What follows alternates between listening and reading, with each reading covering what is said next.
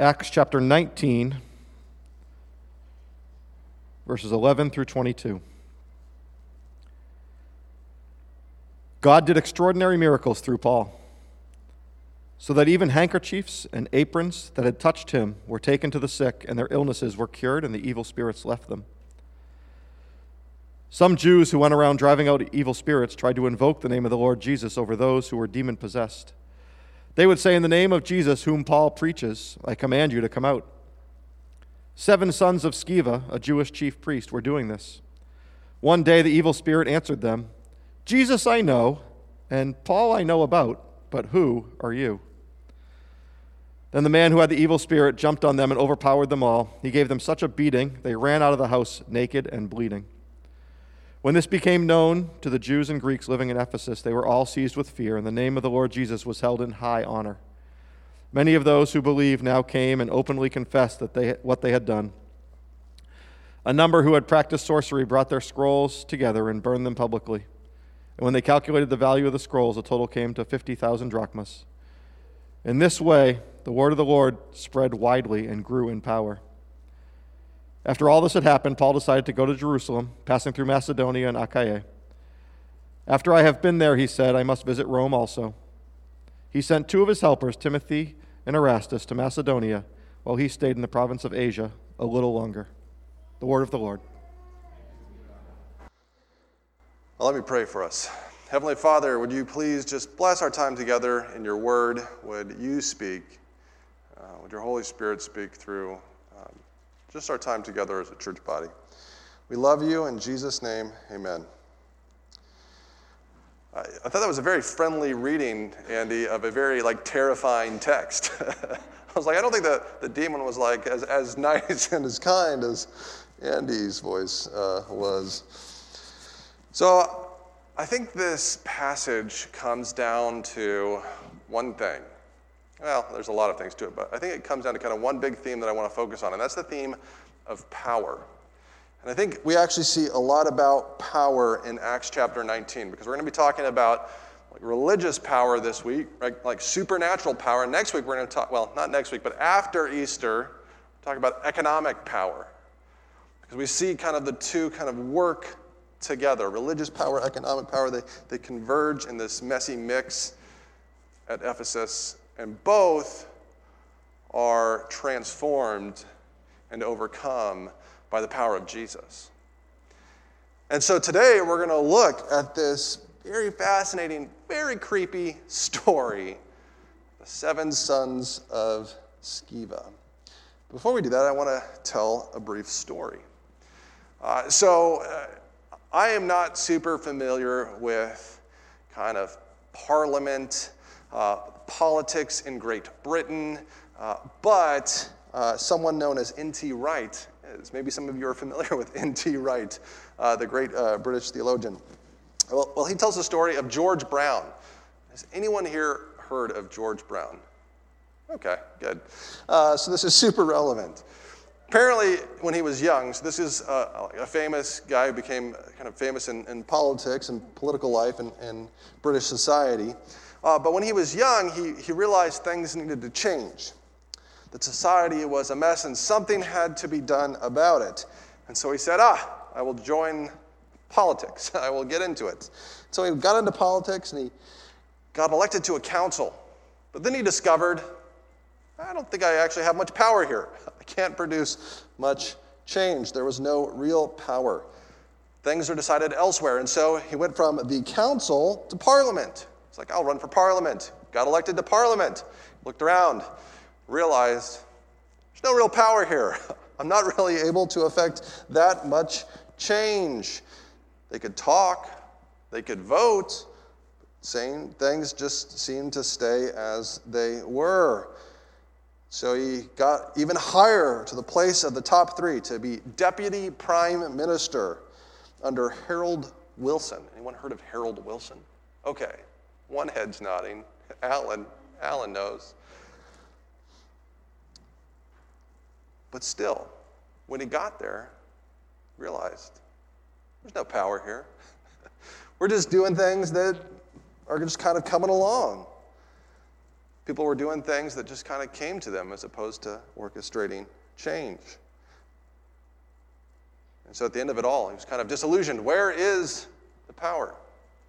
One author defines power as the ability to make something of the world. I like that. The ability to make something of the world.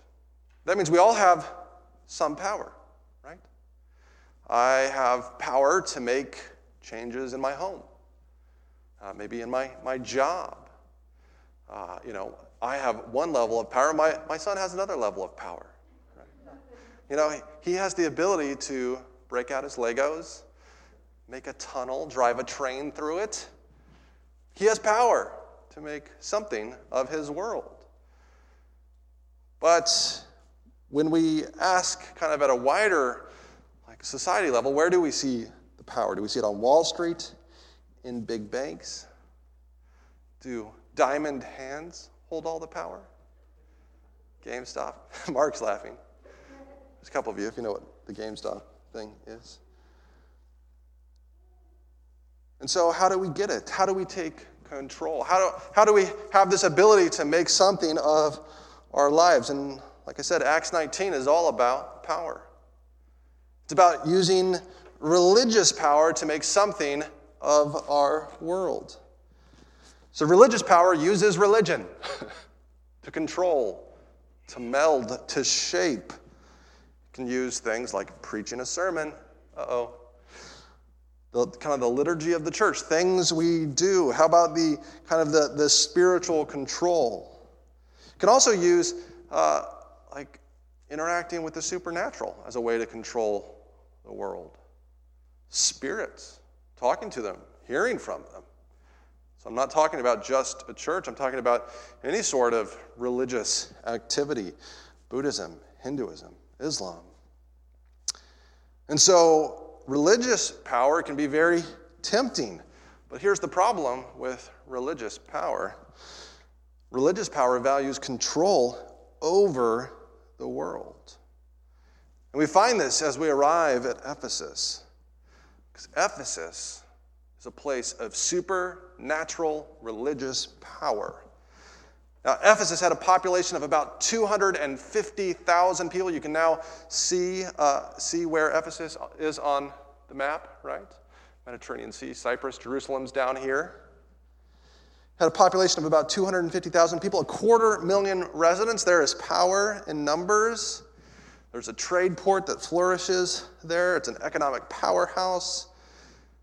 And something that really brings the, the community together, that unites them, is this temple, the Temple of Artemis.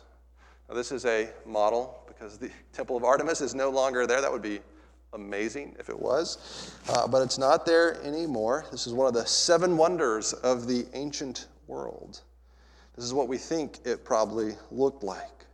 And inside was this giant statue of Artemis that the people worshiped and that they believed fell from heaven. This temple functioned as a place of sacrifice, a place of worship, even a bank. I think if I, if I have my like temples right, you could like go and sacrifice uh, to the god, eat some of the meat, and then they would take the meat and sell it at the market. Right, so that's where you get some of these Old Test, uh, these New Testament passages about being careful about what you eat and being thoughtful about that. So it's, it's like a restaurant too. your, your restaurant bank. You ever go to TD Bank to get a, a good burger? Well, this is the temple of Artemis. Artemis was said to have power over fertility, reproductive power, childbirth, uh, like mothering animals, wildlife. Like a lot of things were said to be under her control, under her domain. Now, as Christians and as we look at the Bible, we recognize that there was probably real power behind this place of worship. That, uh, that spirits, evil spirits, demonic spirits, probably did interact through this temple. And so when you went there and you paid a sacrifice or you gave money and you asked Artemis to bless your childbirth or your, your crops, things probably happened. Real things probably happened. And so this is a place of supernatural, real power. Now, as I was thinking about my own life, kind of wondering, like, okay, so obviously a, a, this is different than a church. Where's a place that I might see this? And my, my knowledge is limited, but, uh, you know, uh, so you might not know this, but I do CrossFit. And uh, in my CrossFit kind of complex, there used to be uh, like a Hindu temple where you could come and you could uh, offer sacrifices and I don't think like, like fruits and stuff like that. You could give offerings. Uh, and occasionally, sometimes when I was running around the outside of the building, because in CrossFit they run, uh, it, we would run by um, people as they'd be out by their cars. And we'd see like a little offering on their car of fruit and flowers and maybe nuts or something. But clearly they were trying to like bless the car, uh, make, it, make it run well or make it last. You saw some sort of interesting power dynamic, right? Where uh, that was a good point. Thank you, Evangeline. Uh, you see some sort of power dynamic, right? Where I come and I give my offering and then I receive something in return. And I exert kind of control over my life. And it's easy to kind of fall into this temptation, isn't it? Because I, I don't want to just be the, you know, talk bad about other religions. I want to think about our own faith, right? About Christianity. Do we ever do this where we use our faith as a way to gain control over the world? Maybe you've heard that song, maybe you've sung it, and now I'm going to ruin it for you. But Jesus, take the wheel, take it from my hands. I kind of like that song. Carrie Underwood did a nice job with the song. But I doubt it would be as popular if it was like a nice sunny day in that song, right? Because the whole thing is like it's storming and life's storming and I lose control. And so I need Jesus to come and kind of take control of the wheel. That's all true, right? And God often uses those moments when we're in our brokenness to help us see that we really don't have control of our lives. And I think that's where the song's heading. But I guess my point is not don't listen to that song, it's a fine song. my point is let's give Jesus control of our lives even on the nice sunny days when it's not storming. So that we don't i mean maybe we'll get to that point where we lose like control of the wheel but what if we just give jesus the, the wheel from the beginning? And don't wait until like we're skidding off the road so we're not supposed to approach religion god and jesus to try to gain control of our lives we're supposed to approach him trying to know who he is and experience His grace in our lives, just, just experience Him. It's interesting that when Paul arrives at Ephesus, we didn't read it today, but he, he finds it to be like a, a quite a, a powerless place. If we had read just before this, we would have seen how Paul arrived and like the, the 12 kind of disciples they did have of Jesus, these men that were kind of like the leaders, they didn't have the Holy Spirit. I don't know if that was because they were kind of caught up in syncretism. Right? Syncretism is where you're kind of caught up in the, the local, um, uh, just like cult religions, or some other situation. But clearly, this is a church needed to, they as a church needed to experience the power of God, the real transforming power. And that's what we see happens. So Jesus comes along and his power transforms people's lives. His power wrests control, takes the wheel, takes the driver's seat, takes the whole car, takes the driver. And that's what Jesus' power does. He comes in and he transforms their lives. Verse 10 says that Paul, he was there for two years. And as he was like, like preaching, like people heard, it says that all the people in the province of Asia heard the word of the Lord. Something is transforming this church, these believers, and this very culture. And it's God's presence. It's not religion, it's God.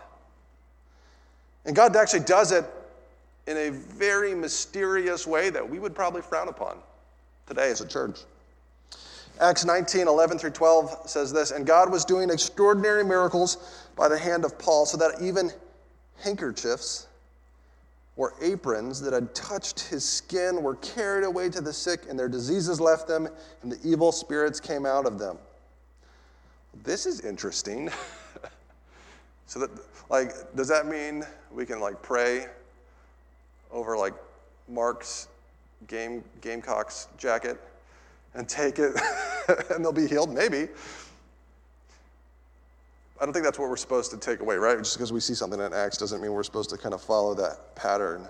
Maybe you're familiar with the concepts of like church relics. You ever heard of a church relic, or you've been to a museum or a, a church and you've seen a, a relic, right? Which are like these, sometimes they're parchments, sometimes they're like bones, or like hair, right? And, and they're so supposed to kind of have like this healing power. Well, there's a lot of like, uh, quite frankly, like deceit around these things, like a big black market. I don't, I don't think we're supposed to say, okay, now let's set up like a, a, a relic department at Cornerstone. We'll have the worship ministry team and we'll have the, the relic ministry team. I don't think we're supposed to do that. But we can look at other places in the Bible and remember how like there was this woman who was suffering from bleeding for like uh, uh, over a decade and she comes to Jesus and she what does she do? She touches his garment and she she's healed. And said, Jesus turned to her and seen her. He said, Take heart, daughter, your faith has made you well. And instantly the woman was made well. So it's not that like Jesus' cloak has the power, it's that like God is working through the faith. Right? The faith of this woman to even touch the cloak of Jesus. She's still kind of coming to him. She sees that the power is in him. And that's what we need to do. We need to see that the power is in Jesus. And in this passage where like they take, uh, you know, garments from Paul, I, I, don't know why God did it this way, but I, I think essentially God's like condescending, right? Uh, the word condescension is a bad word in our, our language. We think of like, oh, you're being condescending to me. That means you're talking down to me. But actually, when God condescends to us, it's like he's, he's, he's lowering himself to our level so that he can communicate better with us. So, like when my daughter is on the floor crawling around, I can get on my hands and knees, I can get down on the floor and just kind of relate to her at her level instead of her having to always like crank her head. And then I discover things about her, right? Like, she, like, like there's like this line of dirt underneath our, our dishwashing machine. I'm like, oh, that's great. You're crawling around in that. I should probably clean that. Right? I think God is essentially condescending. He's, he's, he's making himself known in this, the city of Ephesus in a way that the inhabitants can understand. I don't think God's going to leave them there, but I think that's the starting point, right? To speak at a level that these people would have understood. They would have understood things like magical amulets and, and uh, magical things. When they heard, oh, there's this stuff that's so powerful that it's just connected to this person who's preaching about Jesus, they would have paid attention. It's like God's getting their attention and he's, and he's bringing them in. I've been reading this book, uh, I've been reading it for a while, but uh, I got back into it. It's called The Death of a Guru. And I'm, you know, I'm sharing a lot of things about kind of Hinduism today just because I've been learning about it, but also just, I don't know, if you have a coworker or friend that is uh, Hindu, this might help you pray for them or have conversations with them. You could even pick up this book. Uh, but it's about this guy named Rabbi, or, or, Rabbi, I'm not exactly sure how he said it, but he's this uh, Indian Hindu guru. He's a yogi, he's someone who has great power. And his father was this uh, very uh, powerful yogi that people would come to and worship and give offerings to. Uh, and he dies in the story, but then Robbie, uh, he, he kind of takes after the path of his father and he finds a lot of power there. he goes on these meditative journeys where he like astro projects and, and talks to spirits. It's, it's amazing. It's creepy. Uh, but he finds that there's no peace there, that it's real, that there are spirits, but there's no peace. That these spirits that he interacts with, these gods that he worships, they're always angry. They're always angry with him, and he can never feel like he pleases them. And then one day, I think this is an illustration of God's condescension, condescension to him. One day he's walking through nature, walking through the woods, and a cobra slithers up behind him. It's going to kill him. He turns around and he sees this cobra that's like about to strike him, and it looks exactly like uh, one of the cobras that hangs on the neck of one of the gods that he worships, the god Shiva. And it's hissing at him, it's about to kill him. And out of nowhere, he remembers this. He says, he remembers this thing that his mom once told him. She said, Rabbi, if, Rabbi, if, you if you're ever in real danger and nothing else seems to work, there's another God you can pray to. His name is Jesus. Jesus, help me! I tried to yell, but the desperate cry was choked and hardly audible.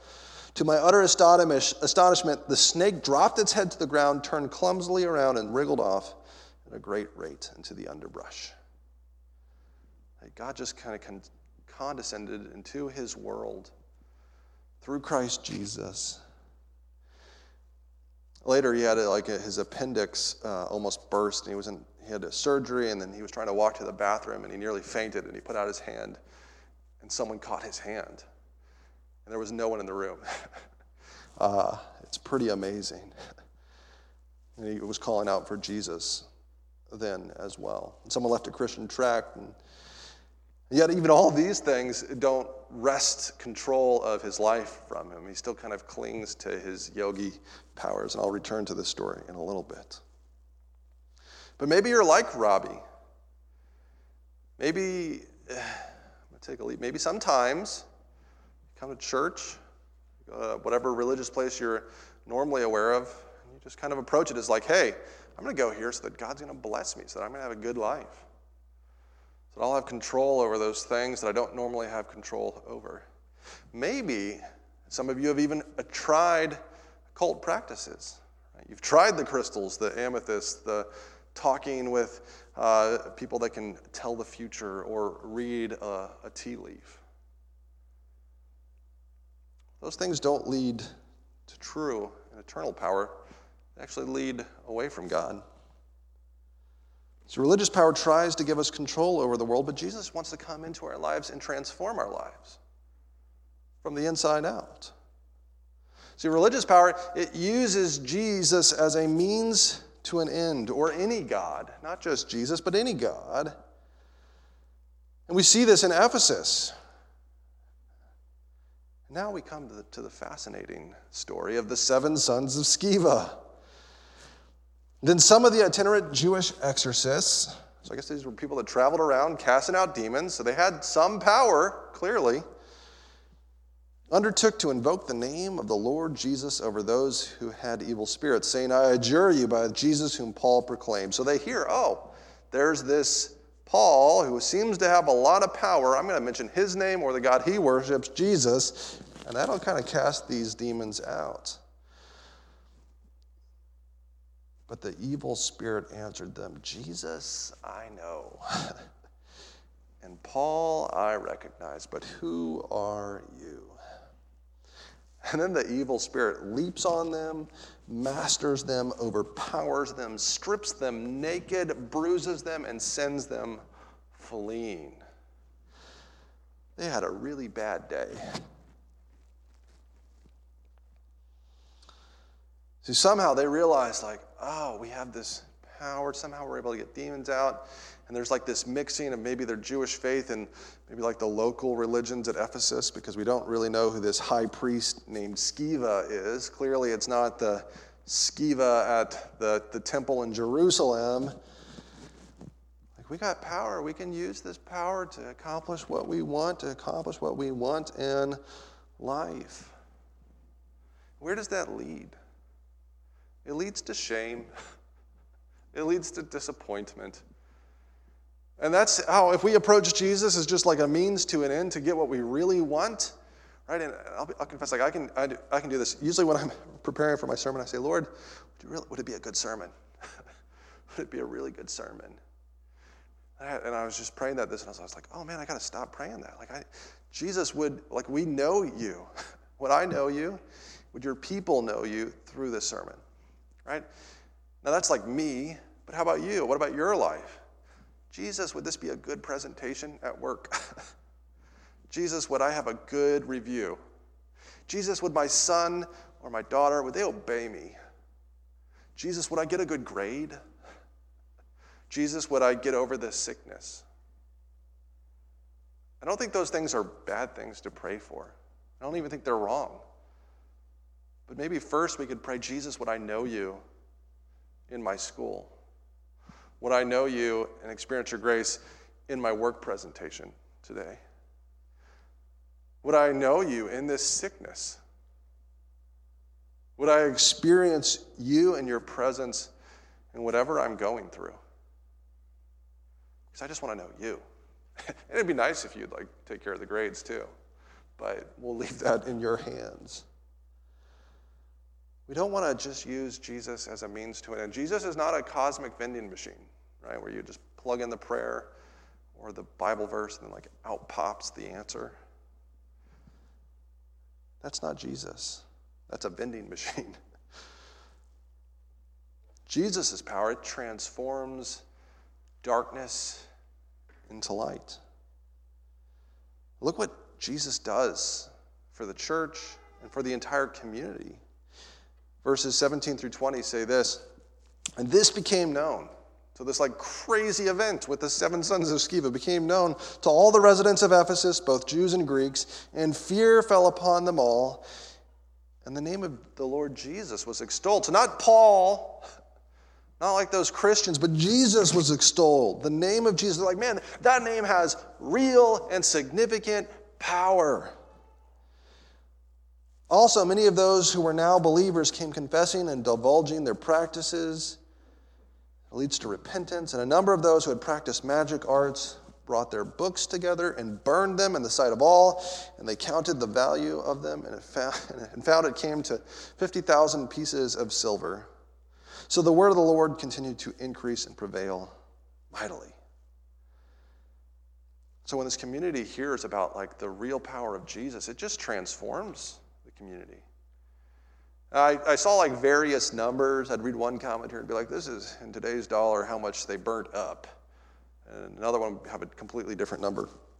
The one I thought perhaps made the most sense was that it would require over 150 people working a full year to equal the financial value of these scrolls, right? 150 people, salaries. It's like a pretty good sized business here in Massachusetts. Working for a full year to pay for the value of these scrolls. You know, that's great that, you know, Jesus is, is transformed, but like, man, isn't that a missed opportunity? Couldn't they have taken all those scrolls and sold them and taken all that money and financed 150 missionaries for a full year? Couldn't they have couldn't they have just like, like man, they could have funded Paul and, and Timothy and Titus and like the entire church? See, Jesus isn't just interested in making things work. Jesus is interested in transformation of a people a place, and the powers that reside there. That's what Jesus wants to do for us. He wants us to encounter Him. There's another story in the Bible of a man encountering a demon, casting out that demon. Remember when Jesus arrived at the other side of, I think it was Gennesaret? Gentile territory, and he encountered a man in the tombs, legion. He's naked, he's filthy, he has a thousand demons dwelling in his body. People have tried to chain him, to bind him, and the demons just empower him to break free. It's like the reverse of today's story. So we see what the demonic does, we see what religious supernatural powers do. It strips you naked and it sends you fleeing. And what does Jesus do? Casts out the demons, they clothe him, find him in his right mind, they restore him. Jesus restores him and sends him home. That's what Jesus wants to do wants to do in our lives as a church community. However, you have been using religion or running from God, Jesus wants to cast out your demons, to heal you, to clothe you, to give you a home. So the question is do you want that? Do you want that? Do you want Him? That's where it begins. Do you want Jesus? This story of this Rabi the yoga, it's an amazing story because he doesn't want Jesus at first. It takes time. It takes kind of coming to the end of himself, right? It takes that dark and icy road that I made a joke about earlier. But one day, begins to sense that, you know what, it's not right. What I've been doing is not right, and I need a change. And then that's when God just brings this one of his classmates into his life, and she just like sits him down and tells him about Jesus. She just comes over to tell him about Christ. He's angry and he's like arguing with her, but then on the inside, God is doing something. God is transforming his darkness into light. God is transforming his life. And she, she as she's leaving, she just says, you know, Rabi, just pray that like God would reveal himself to you, and he will. Ask God to show you the truth. And a little, a little while later, he ends up going to his very first church service. And it's like the exact opposite of what he's, he's been experiencing, right? He's been experiencing money and, and worship, and he comes to like this little like house that's the roof has bats in it, and it's like you can see the sky, and it's just a dump. But there's believers in there, and they're singing and they're worshiping. He's struck by the music. Before the, the, the guy even gets up and preaches, he's just struck by the music. And then Jesus transforms his life. Takes all of his little idols out and just burns them. And that's where I'm at in the book, so I don't know what happens next. That's his story. I've told you a little bit of my story. What's your story? And how is Jesus going to transform it? I think he is. I'm excited to see what he does. Let's pray.